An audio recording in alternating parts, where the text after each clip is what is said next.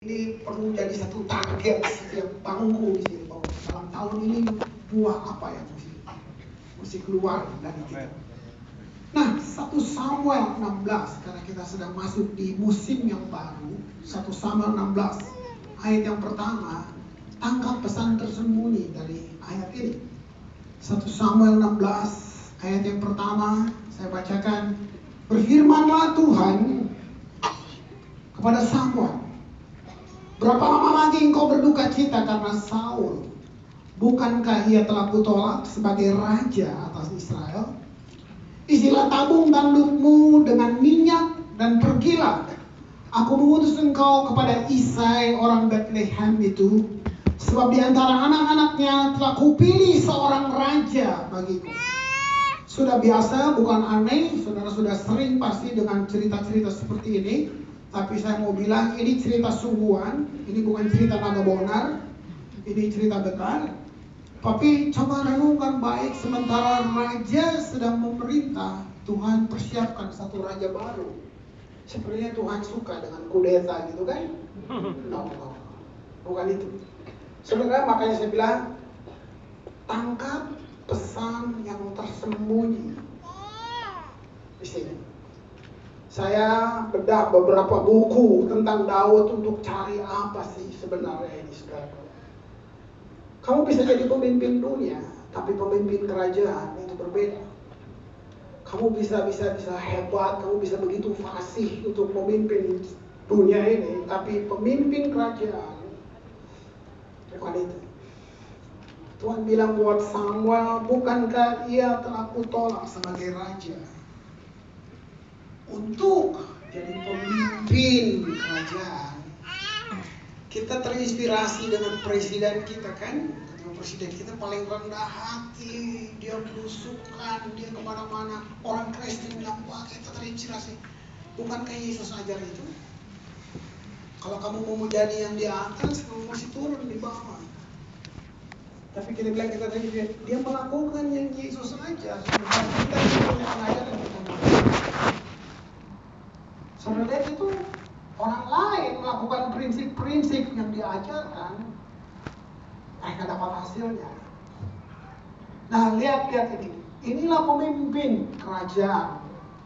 Kamu mesti selalu nol dan Tuhan nomor satu. Kelihatannya latah klise, tapi ini benar. Ya, ini sangat benar musim yang baru artinya Tuhan sedang mencari sesuatu yang baru. Tuhan sedang mencari sesuatu. Saya bicara buat diri saya dan jemaat. Jangan-jangan kita sedang jalankan agenda kita, bukan Tuhan. Sebab gini, normal, saudara boleh boleh boleh boleh research, saudara apa yang gereja buat apa yang gereja kembangkan? Manual book kita harusnya Alkitab. Buku panduan gereja harusnya Alkitab. Kisah para rasul itu bagus banget. Tapi perhatikan, coba saudara pelajari lah, saudara pikir semua sinode. Apa yang kita kembangkan jadi manual booknya maksudnya. Apa yang jadi buku panduan kita bukan kisah para rasul, tapi sejarah gereja kita. Jadi kita sedang menjalani sejarah gereja kita. Makanya kita berantem. Kalau semua kisah para rasul, kita tidak berantem. Kita berantem. Cuma gara-gara baptisan kita berkelahi. Kan lu baptis di mana? Eh, gua. Lu? Gua cuci muka. No? Gua jongkok. Cuci muka. Gua raupan. Kita. Gue dipercik. Kita sidang, kita seminar tentang Jadi cara baptis yang Alkitabiah. Bayangin. Baptis raup. Pujian penyembahan. Lu, wah, Macam macam-macam, macam-macam. Itu seperti itu. Coba lihat, padahal kalau kita semua kembali ke buku panduannya, baik Alkitab Baptis sama, pakai tapi waslap berarti. kok bisa beda-beda ya? Karena kita kembangkan sejarah gereja kita. Saya di kota di mana Injil dimulai di bumi Nusantara dari sana. Tapi saudara bisa lihat kota itu mundur. Kita kita seperti ada selaput yang menutupi. Kita seperti apa itu? Saudara lihat itu. Wow, ini kakek Kristen tertua di sini bagaimana? Saudara lihat itu, ya. Wah, saya masuk di Ambon, saya om, om yang dulu-dulu bilang nyong, nah itu bahasa Ibrani itu saudara kan? Nyong, jangan ajar om Alkitab. Om belum lahir, om Sutama kita lahir. Kamu lihat? Kamu lihat ada keangkuhan teologis. Kamu lihat? Wah, wah, wah, wah, wah, sampai, oh ini, wow. Oh mirip-mirip di Wahyu 25. oh ya? Saya diam gitu. Eh besok dia nanya, Nyok, Wahyu 25 tuh di mana? Loh, kan ya udah tamat kita Wahyu kan itu lihat ya. Suruh dia melihat. Coba sendiri lihat. Coba. Coba lihat ini. Ya, ini penting banget. Musim yang baru ganti musim. Gitu. Apa karakter daripada Saul? Cuma gini, bisa kita baca saja, bisa kita tebak. Ketidaktaatan, iri hati, kompetisi. Nah itu ada, ada, ada, ada, ada, ada. Ada banyak, saudara. Nah kerajaan Saul dan Daud bukan tentang dua orang, tapi cuma tentang perpindahan musim. Tidak perlu ada Daud kalau Saul mau taat. Tuhan tidak orang yang iseng-iseng coba-coba. Waktu dia lantik, Saul dia nggak iseng-iseng. Oh nanti satu waktu dia akan berontak. Gua siapin Daud. Enggak. Pendeta, ketua sinode yang itu. Kalau Tuhan enggak. Beda. Tidak perlu ada Daud kalau Saul taat. Daud akan jadi raja mungkin dalam cerita yang lain. Bukan seperti ini. Saudara lihat itu. Sebab kalau saudara baca benar-benar Tuhan dan, dan, dan, dan periode dengan Saul. Dia, itu, dia waktu tetapkan anonim, kamu akan jadi raja untuk selamanya. Saudara mesti tahu Tuhan tidak pernah batalkan perjanjian dengan Israel. Israel yang batalkan perjanjian dengan Tuhan. Wah Tuhan, Tuhan bukan Tuhan yang coba-coba. Bukan, bukan. Tuhan bukan yang seperti itu, saudara. Sebab itu Tuhan intervensi Samuel dengan bertanya, berapa lama lagi pesan nubuatan ini. Berapa lama lagi kamu masih pegang yang sudah aku tolak? Berapa lama lagi gereja masih pegang yang Tuhan sudah tolak? Gereja masih jalan dengan rencana, program, konsep yang Tuhan sudah tolak.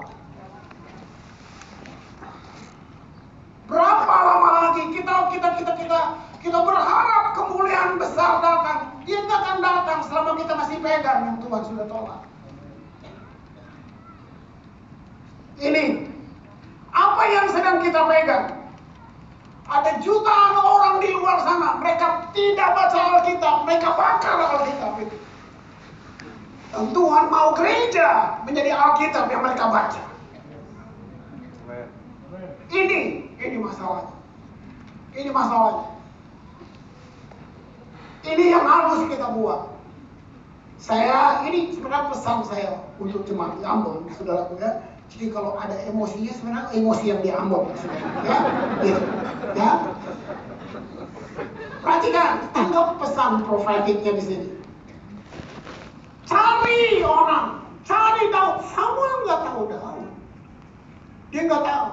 Isai pun dia nggak tahu. Tuhan dia kasih tahu. Cari orang itu Isai. Siapa dia? Keluarga miskin di Bethlehem. Saya mau kasih tahu saudara, zaman itu Nabi tidak datang di Bethlehem. Cari Daud. Siapa? Siapa dia? Arti namanya beloved. Siapakah Daud? Orang yang tertolak di rumahnya.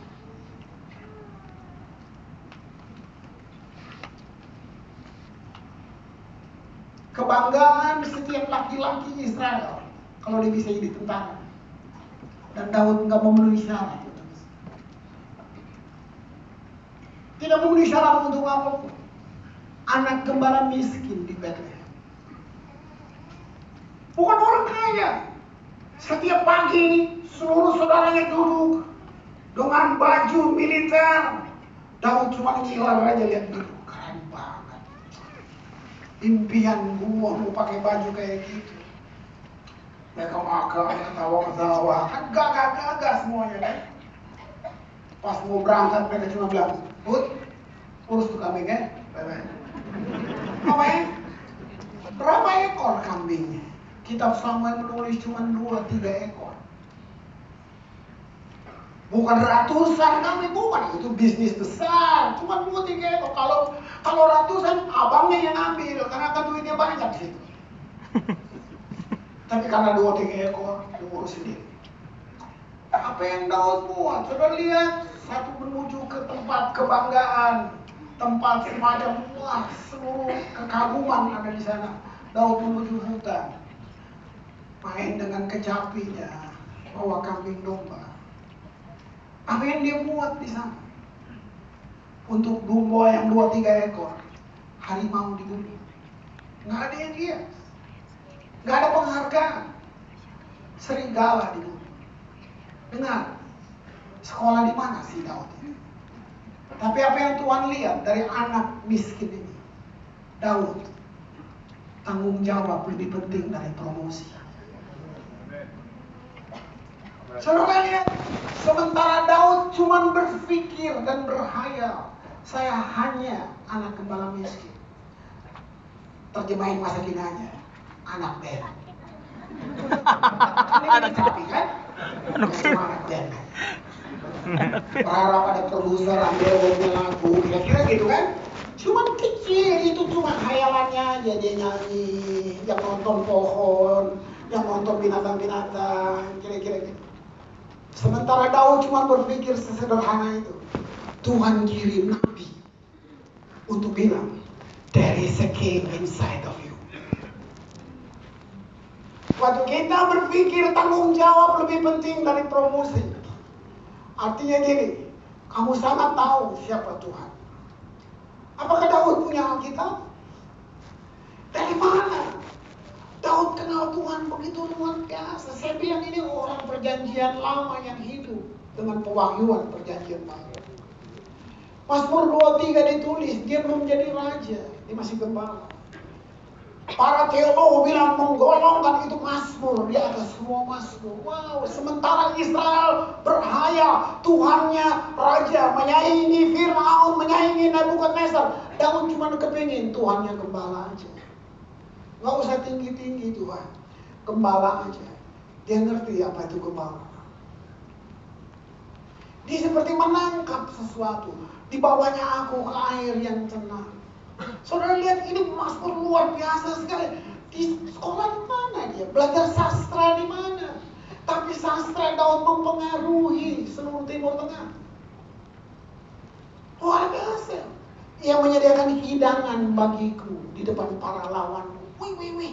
Ini, ini, bagaimana Daud bisa sampai masuk? Kita nggak punya ide walaupun kita sekolah tinggi.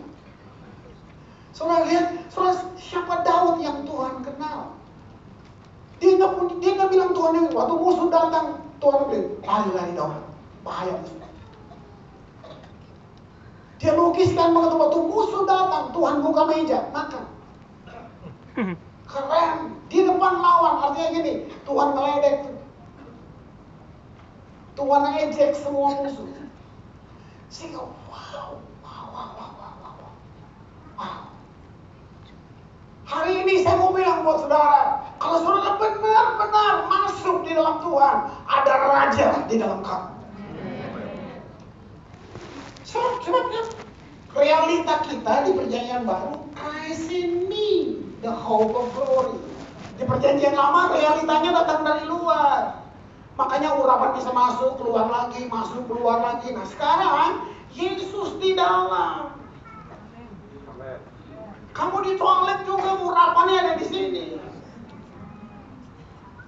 Harusnya, harusnya kita ngalamin yang luar biasa di sini. Wow. Isi tabung tandukmu. Dia bilang buat Samuel. Isi tabung tandukmu dengan minyak. Apa tanduk? Otoritas. Kemuliaan. Kehormatan. Dengar musician. Apa tanduk? Instrumen penyembahan. Satu-satunya alat musik Ibrani Yang untuk itu bisa berbunyi harus ada nyawa. Biri-biri jantan dipotong, mati, baru tanduknya diambil. Bilangan pasal 10, sofar hanya dipakai untuk tiga hal. Panggilan untuk berkumpul, panggilan untuk berperang yang kedua, dan yang ketiga, panggilan untuk celebrate. Alat ini nggak bisa uji coba. Sudah dibuat, cuma ditaruh. Tergantung panggilan Tuhan hari ini apa. Kalau panggilan berkumpul, so far ditiup. Nggak bisa coba-coba, nanti orang kumpul. Kalau gitar, ini gue coba gitar yang enak nggak? So far lo nggak bisa coba-coba. Mari tangkap pesannya. Apa so far? Pesan Allah yang harus kita dengar lewat korban Kristus. Gereja perjanjian baru, kalian nama gerejamu tuh profetik sekali. Gereja perjanjian baru, sudah nggak ada yang lebih baru lagi, udah itu sudah. Coba, mau apa lagi? Semua nama mau apa? Sekarang nama gereja macam-macam ya, gereja. Ya, mungkin GBI Calvin Klein mungkin, GBI Wagner atau apa kali. Kristen perjanjian baru, sudah nggak ada lagi. Mau lagi? Jadi kalau lo nggak masuk surga kebangetan lo. Coba lihat itu. Dengar baik. Seluruh hidup, seluruh destiny dari Daud ada di tanduk itu. Wow. Isilah. Kalau cuma pelayanan itu Saul. Kalau cuma pelayanan sama. Tuhan perintahkan gini, temukan Daud. Nggak sederhana, saudaraku. Siapa Daud? Saya terjemahkan langsung. Temukan orang yang menyembah aku.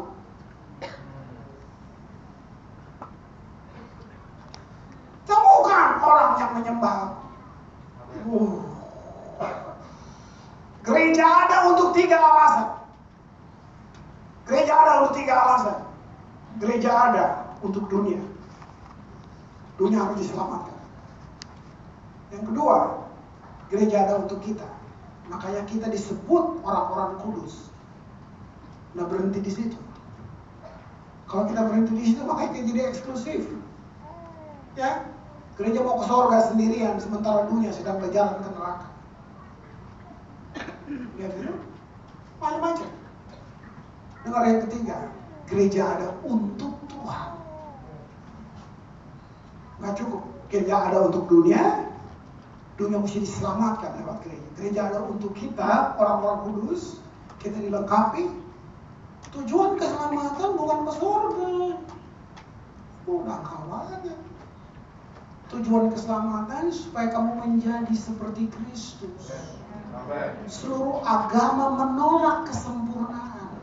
Hanya kekristenan yang percaya pada kesempurnaan. You become like Jesus. Wow, soalnya itu kalau seri model begini akan kayak Yesus. Dia yang bilang. Bukan pendeta yang bilang. Alkitab yang bilang. Soal itu. Nah, gereja ada untuk Tuhan.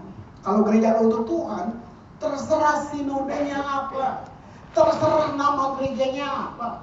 Tapi kalau gereja ada untuk Tuhan, harusnya semua gereja punya dua ciri yang menonjol kalau dia gereja. Apa itu? Kekudusan dan penyembahan. Sudah nggak ada yang lain. Kekudusan dan penyembahan.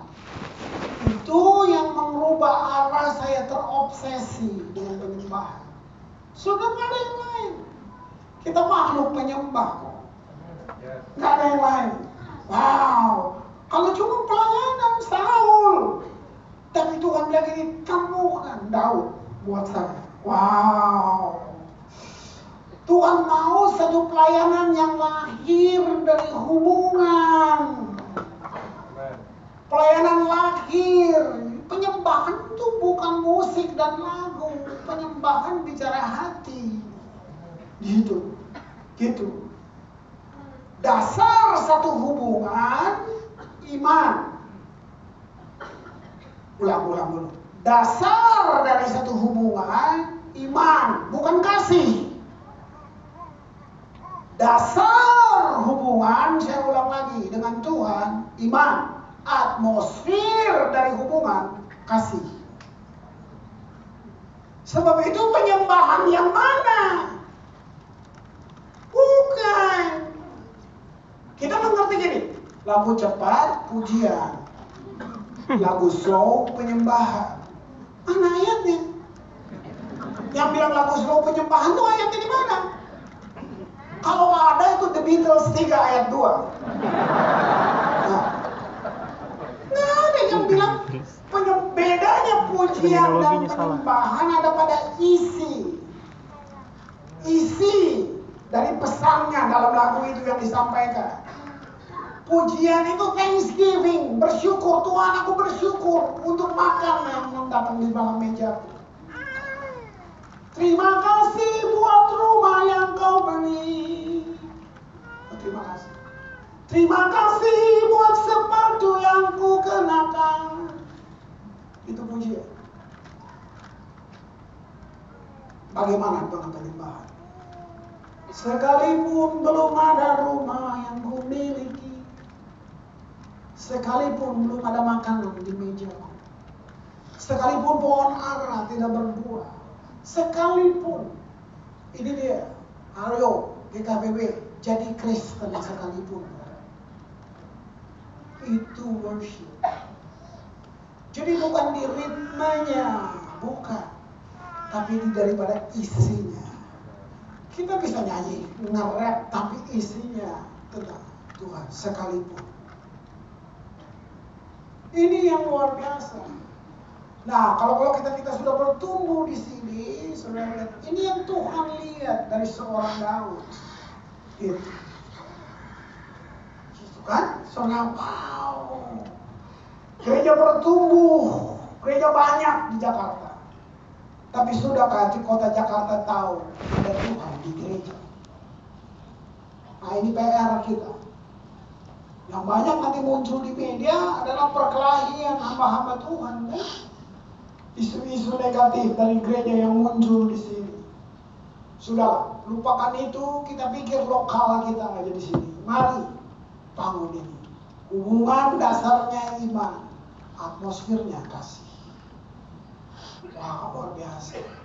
Jadi mulai dari pengurus, music group, semuanya.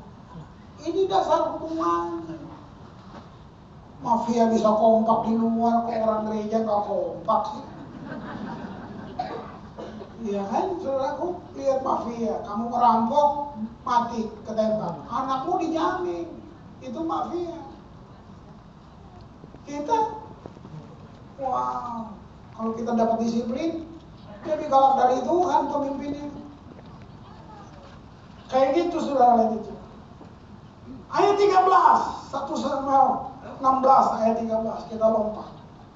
Setelah Daud diurapi, dibilang gini, sejak hari itu dan seterusnya berkuasalah roh Tuhan atas Daud. Uh. Uh. Daud ambil tabung tanduk, pergi, urapi. Wah. Sejak hari itu berkuasalah roh Tuhan atas Daud. Keren sudah. Keren banget. Apa sih si Daud ini? Ada tiga orang di Alkitab yang dapat sertifikat. Saya pakai pakai istilah.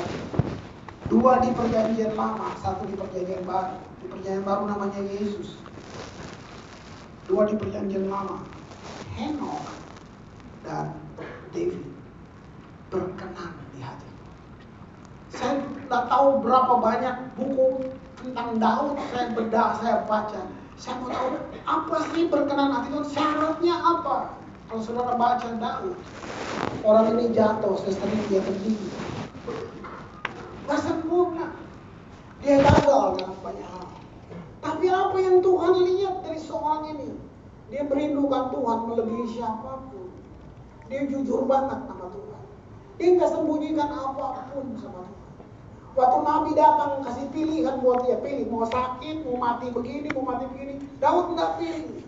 Dia bilang begini, lebih baik aku jatuh dalam tangan Tuhan daripada aku benar di luar. Tuhan dengar dia punya pengakuan, aduh Daud, gue jadi dia marah lu. Seperti kasih lihat, bagaimana orang ini saudara? Bagaimana? Saudara tahu yang tadi lagu pertama kalian nyanyi. We bring sacrifice of praise. Saudara tahu?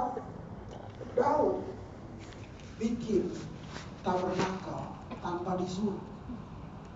Para teolog bilang ini, kenapa dia nggak mati ya? Dia berani-berani bikin sesuatu yang Tuhan tidak suruh. Wow, Daud melanggar seluruh peraturan keimamatan yang ada di Israel. Apa saudara? Dia ganti korban binatang dengan korban pujian. Itu itu itu itu nggak main-main. Itu orang bertanya semua para ahli dari kenapa nggak mati orang ini? Dia hapus korban, dia ganti dengan korban pujian. Saudara lihat, oh, uh, apa-apa dan gereja kita sedang membangun. Saudara pikir pujian biasa kan? Pujian itu acara kan? Uh, Saudara pikir, mungkinkah Tuhan izinkan sesuatu kegiatan berlangsung dalam kekekalan? Kalau itu nggak penting atau membosankan. Nggak ada khotbah di surga. Nggak ada saudara. Nggak ada kolektor, nggak ada. Kalau pujian penyembahan berlangsung dalam kekekalan, saya mau tanya saudara, saudara bisa ukur kekekalan? Berapa lama kekalannya? Yang bisa ukur? Kalau kamu bisa hidup satu juta tahun, itu baru permulaan dari kekekalan. Penyembahan berlangsung di sini. Kamu lihat bagaimana itu penting. Sebab gini gini. Dengar, saya sederhanakan aja. Tuhan maha segala-galanya. Maha kuasa itu artinya segala-galanya. Dia bisa bikin apa aja yang dia mau. Satu hal yang dia nggak bisa buat. Dia nggak menyembah dirinya. Sebab itu penyembahan atau saudara menyembah dia, saudara sedang buat yang Tuhan nggak bisa buat. Sebelum manusia ada, malaikat sudah ada. Dan malaikat menyembah Tuhan. Lalu kenapa? Kenapa? Kenapa manusia yang yang, yang begitu penting? Dengar baik. Lihat perbedaannya. Siapa malaikat? Malaikat tidak segambar dengan Tuhan. Malaikat cuma makhluk kudus. Kamu segambar dengan Tuhan. Malaikat salah, bukan. Tuhan gak nyesel.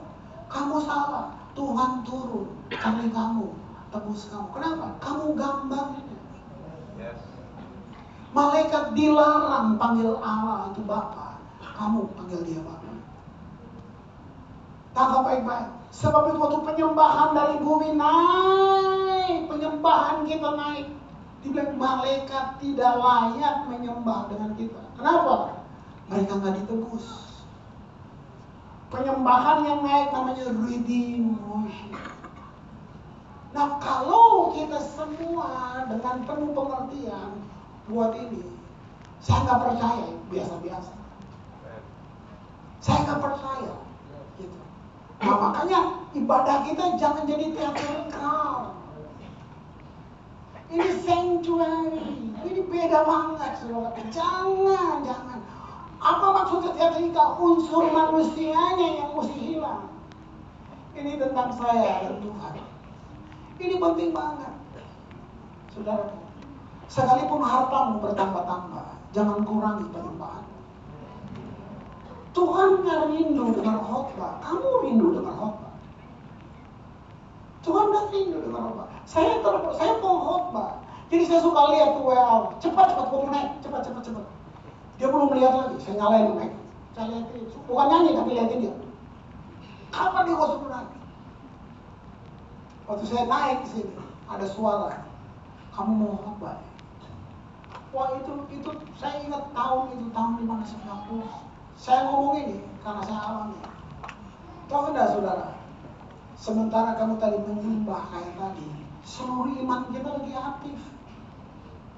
Oh, artinya ini sebenarnya normal Kalau tadi, saudara bisa dengar Tuhan ngomong.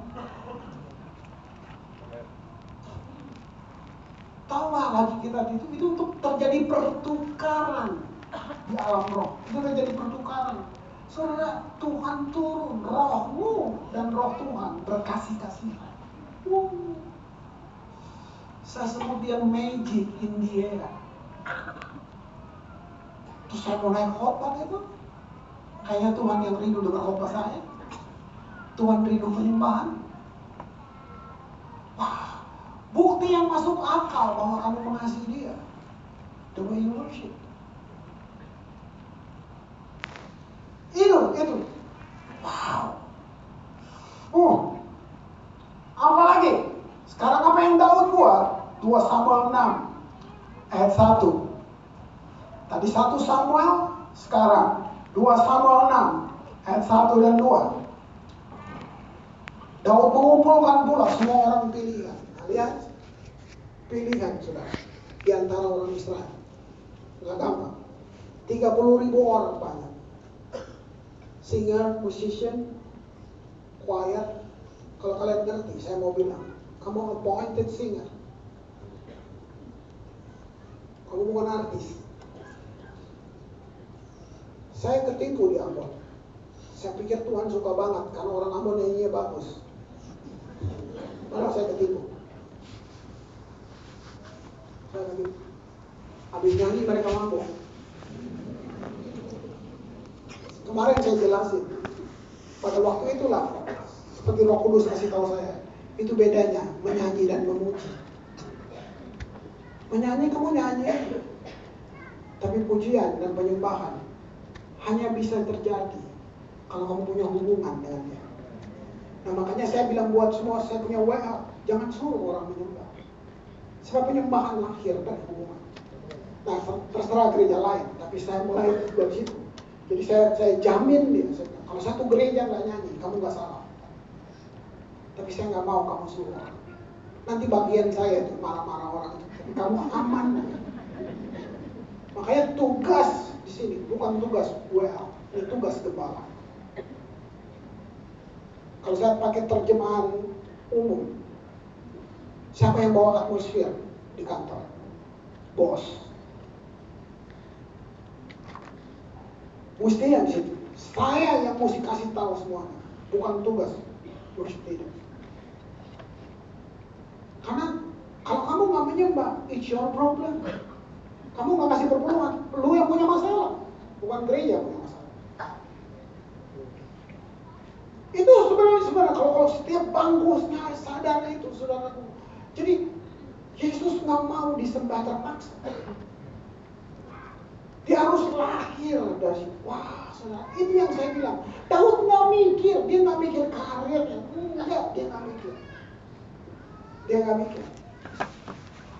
Bayangin, Nabi datang di dalam rumahnya dikabarin, Nabi datang kumpul keluarga. Semua kumpul, bapaknya nggak panggil dia, itu gimana sih? Salah satu literatur yang saya baca, diduga Daud bukan anak yang sah. Diambil dari Mazmur sekalipun bapak dan ibuku meninggalkan aku. Jadi dianggap dia anak haram. Kamu lihat, kamu lihat Tuhan lihat yang orang nggak lihat. Kalau Tuhan mau pakai seseorang, dia nggak butuh riwayat hidup. Dia nggak butuh riwayat hidup. Waktu Tuhan panggil Musa, Musa bilang jangan aku Tuhan. Musa punya alasan. Mesir 4000 tahun lalu, super power. Musa tahu banget siapa Firaun. Tapi Musa harus tahu siapa Tuhan yang panggil. Musa, bebaskan umatku. Musa, jangan aku. Aku gak pandai bicara. Tuhan bilang, emang kalau lu pandai kok pakai? Tuhan datang lagi. Sorry, sorry, sorry Musa. Saya emosi. Sorry, sorry. sorry. Tuhan bahkan katanya, uh, oke okay, oke. Okay. Kamu ikut leadership seminar dulu ya? No. Ada ya. Musa bilang, jangan. Kamu tahu jawab Tuhan buat Musa? Musa, aku menyertai kamu. Jaminan. Gak ada yang lain. Habis Musa, Joshua. Siapa Joshua? Joshua bukan temannya Musa. Joshua tuh abdi Musa. Tahu abdi kacung? Bukan teman. Nah waktu Yosua harus ganti Musa, ketat. Sebab itu Yosua pasal pertama diulang-ulang. Teguhkan hatimu. Kuatkan hatimu. Dia tahu ketakutan Yosua. Musa aja mau dibunuh, gimana kuat? Musa aja dilempar, gimana kuat Tuhan? Tuhan bilang, Joshua. Sorry, saya emosi lagi. Uh, udah uji karakter, kamu kamu merah, biru, kuning. Kita gitu kan, pilih-pilih, pilih kata punya kan. Tuhan lagi gitu sama Joshua. Apa yang Tuhan bilang? Jos, seperti aku menyertai Musa, aku menyertai kamu. Wow, wow, wow, wow. Kecil, kecil. Nah ini tentang, tentang coba, coba saya coba merangsang saudara, mau nggak kamu kenal? Dia nggak sama, cuma sorry, sorry, sorry, sorry, sorry. Mungkin gereja sedang sedang kasih turun kreditnya Tuhan. So, saya dengar sih khotbah-khotbah yang begitu. Kamu nggak kasih perpuluhan, kamu terkutuk. Lu pikir Tuhan bos mafia gitu ya? Kalau lu nggak bayar uang keamanan tuh dibakar ruko lu. Kenapa lu turunin Tuhan serendah itu sih? Wow, wow. Saudara mau dengar ini nih, ini jebak, ini wow. Tuhan kasih saya penyakit kanker ini supaya saya rendah hati, Pak. Hah? Berarti semua sakit kanker rendah hati. Kamu pikir, kamu pikir Tuhan kayak gitu? Ah, kurang kebal untuk ah, bisu. Pikir gitu, Tuhan. Oh ini terlalu keras kepala nih, pengkorin di kita. Kamu pikir Tuhan kayak gitu? Kamu pikir Saudara, saudara lihat, saudara lihat. Minggu nggak ke gereja, keserempet. Lu sih nggak ke gereja, tapi kan Tuhan kurang kerjaan sih, saya keserempet orang. Kamu kamu baik, kamu menghina ya. Saudara dengar. Siapa nama Tuhan? Penasihat ajaib, raja kita. Semua satu nama kamu lupa. Baca baik-baik Alkitab. Salah satu nama Yesus disebut sahabat orang berdosa. Kalau kamu kenal dia, beda banget. Yesus bukan mati untuk kamu, dia mati sebagai kamu. Dia mati sebagai Kris. Mengerti ini, saya menyembah dia. Kumpulkan semua orang pilihan. Saudara dia sedang rombak semua cara di situ. Ayat 2. Kemudian bersiaplah Daud lalu berjalan dari Baal Yehuda dengan seluruh rakyat yang menyertainya untuk mengangkut dari sana tabut Allah yang disebut dengan nama Tuhan semesta alam yang bertahta di atas kerubin. Selama Saul jadi raja, tabut terbuang di sana. Waktu Daud jadi raja, hal pertama yang dibuat bawa kembali itu tabut. Wow, saudara lihat bagaimana Daud bawa tabut itu. Ini dia, saudara. Alkitab mencatat 33 setengah tahun Daud menyenangkan hati Tuhan. Baca Alkitab buka-buka lihat Israel naik pada puncak kejayaan dalam segala hal.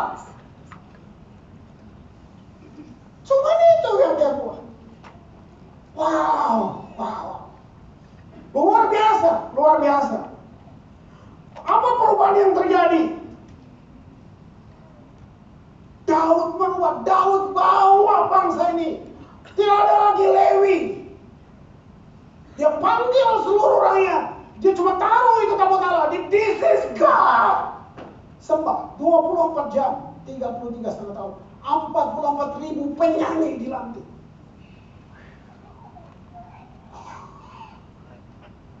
Wow, wow, wow, wow. Gereja, gereja, gereja. Mari, mari, mari, mari.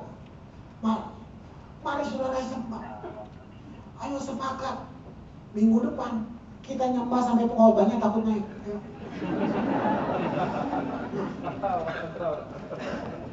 Pengobat, aduh, aduh, aduh, kurang persiapan ya, terserah. Serius sudah. 85 persen acara gereja semua kita bukan untuk Tuhan. Gereja modern senang ke Hollywood dan meninggalkan Holy Spirit. Penting. Wow. Kalau kamu orang yang mengangkat tabut Allah, saya katakan Tuhan akan buat perjanjian dengan kamu. Kisah Rasul mencatat, aku akan kembali dan membangun pondok Daud yang telah roboh. Pertanyaan begini, udah ada ide lain lagi dari surga, dia masih bangun pondoknya Daud yang udah roboh. Kenapa? Daud bangun intiman. Daud bangun satu relasi yang Tuhan bisa bikin. Saudara, baca Alkitab Daud bukan cuma raja di Israel, Daud raja model. Dia sudah mati, tapi Tuhan masih bilang seperti Daud ayahmu, seperti Daud nenek moyangmu. Aku tidak jadi menghukum kamu karena Daud nenek moyangmu. Semuanya Daud. Kitab Wahyu paling terakhir, Tuhan bilang begini, apa? apa? Wahyu menulis gini. Lalu anak domba itu datang, duduk di atas tahta Daud. Pertanyaan gini, nggak ada tahta lagi di surga. Sampai pakai Daud punya. Saudara, saudara, saudara lihat, saudara, siapa si Daud ini sih? Bartolomeus yang buta itu, dia bilang, Tuhan, Tuhan, kasih anak Tuhan jalan terus. Yesus jalan, Tuhan, Tuhan, Yesus jalan terus. Saudara, dia rubah. Kristus adalah Daud, Tuhan berhenti. Tuhan berhenti, sembuhkan dia.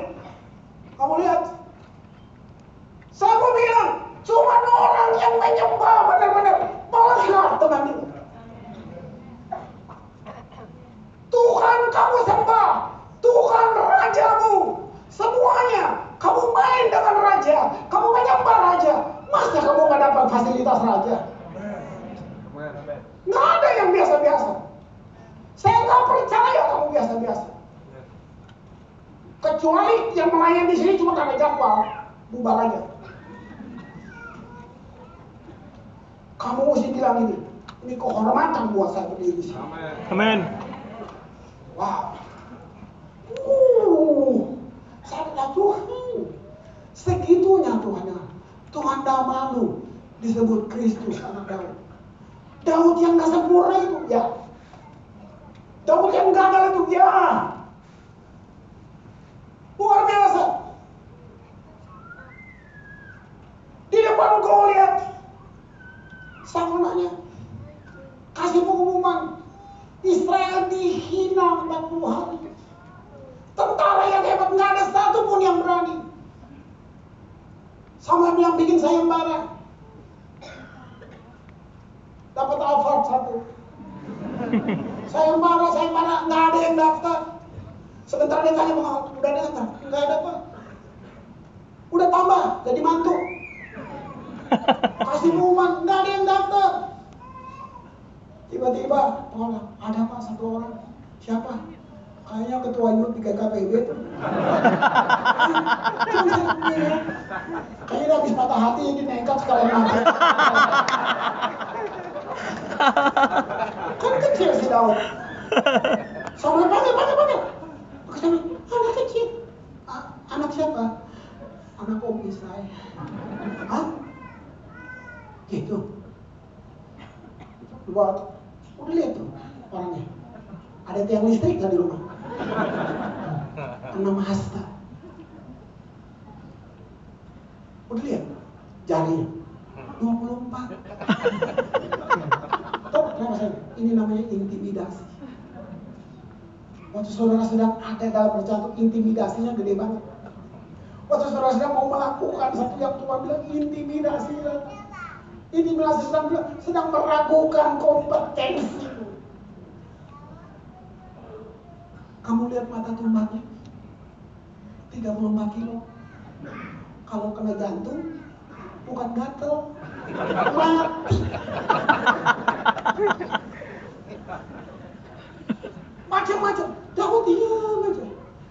Ah, sekolah akabri di mana? West Point? Di Malang? Di mana? Apa spesialisasi? Bom bunuh diri? Tajam? Hah? Masih ada yang kayak gini? Sulit, sulit. Saya paling suka dengar kalau kamu direndahkan itu keren banget, keren. Tunggu, tunggu, cuma soal waktu, cuma soal waktu. Oke. Keren banget.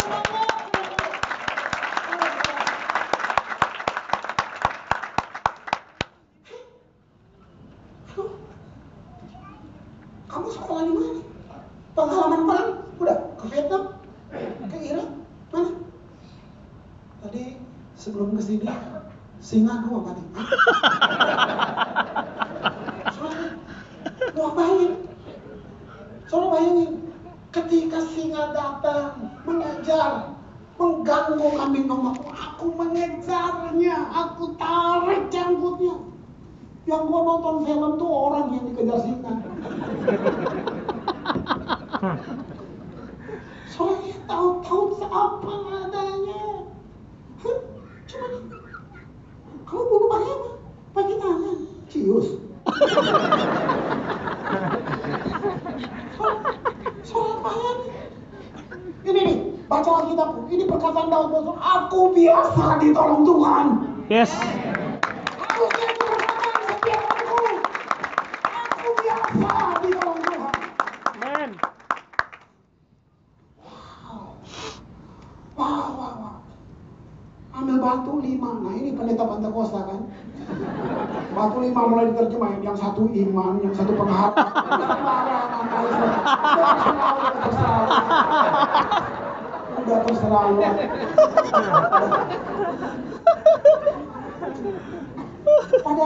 Batu yang dia bisa. Gak ada.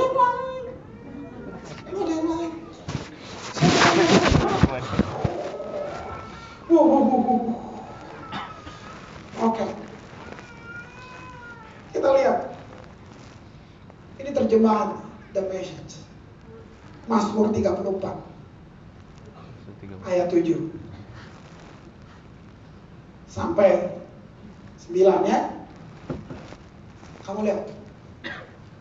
God's angel set up a circle of a protection around us while we pray. Amin. Oh.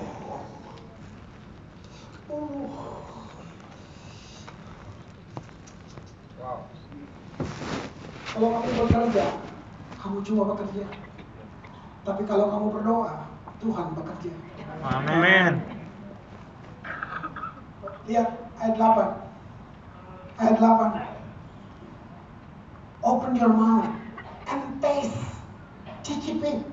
Open your eyes and see how good God.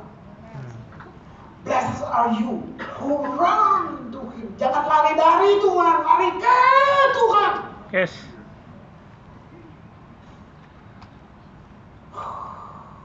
Keren banget.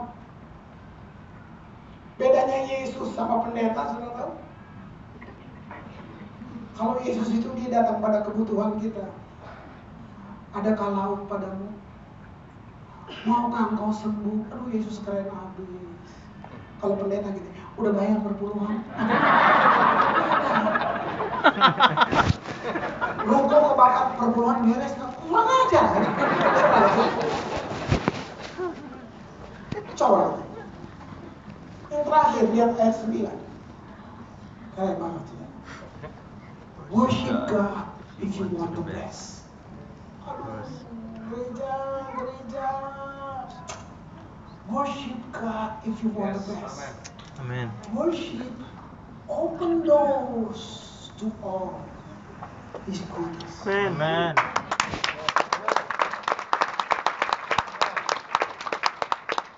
Mari para penyanyi, para musisi, saya kenalkan. Saya kepingin dengar dari Ambon. Kalau kita sampai di sini, udah kayak itu. Terus lu kenapa? Ah, kalau bisa ke rumah ini. penyanyi doang kan? Penyanyi doang. Penyanyi doang.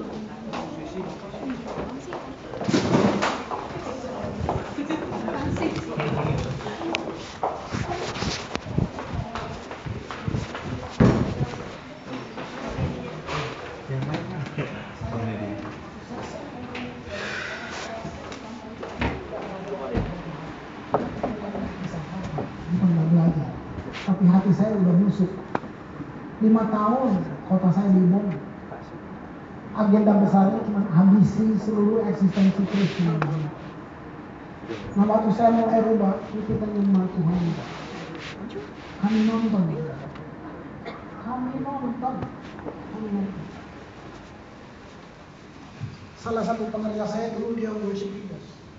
Rumah-rumah dibakar. Satu rumah dia kebakar. Satu rumah lagi dia sendiri di kamar ambil kita. Dia. Itu api dari masuk rumah keluar lagi.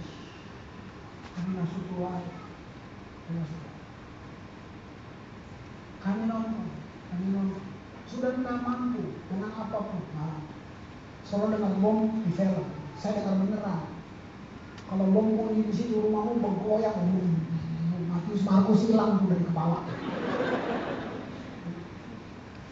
Jadi kita ngerti, hati saya yang main. Sebab hati saya juga jelek, dendam, benci, semuanya. Doanya nggak jujur semua, doanya udah sembarangan aja. Nah waktu kita cuma ayo, cuma bisa itu. Lalu kita mulai rubah, kita mulai menyembah dia. Worship God if you want the best. Seluruh persembahan tahunan saudara akan berarti karena persembahan itu worship. Benar? Itu semuanya. Jadi jadi menyembah dalam roh dan kebenaran bukan cuma itu, itu dicoba dengan hidup juga dalam roh dan kebenaran. Hidup dipimpin oleh roh dan kebenaran. Baik. Kamu nyanyi, saya nggak tahu apa apa lihat, wah Dan saya mau bilang, coba jangan bata. Dengar dulu dia nyanyi, terus kamu pikir, kamu setuju nggak dengan lagu itu? Kalau kamu setuju, kamu nyanyi dari hati. Kamu sedang bawa ini. Kamu sedang orang yang dipilih Daud untuk pikul tahu. Jangan bangga. Kenapa kita mau berdiri sama orang di sebelah? Kita nggak minta beras ini. Ini rumah Tuhan. Ini tentang saya dan Tuhan. Tentang Dia yang kasih nafas buat saya. Saya mau berdiri. Gak ada yang mengawinkan. Nah, coba mulai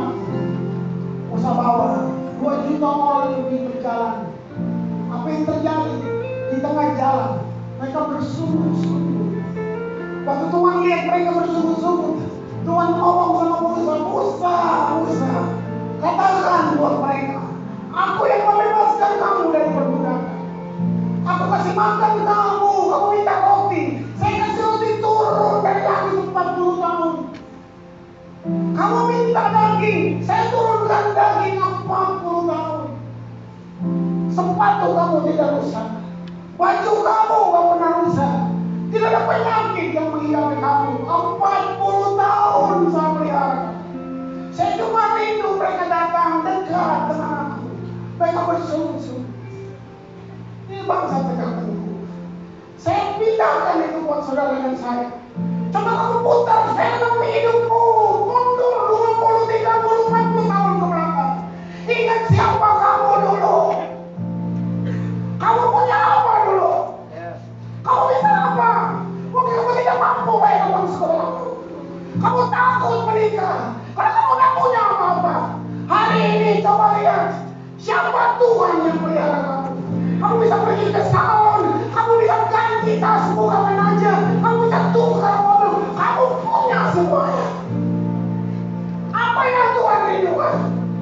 Dia rindu penyembahanmu. Kalau orang lain tidak menyembah itu urusan mereka, tapi kamu harus menyembah. Kamu utang penyembahan dengan Tuhan. Pikirkan siapa kamu. Apa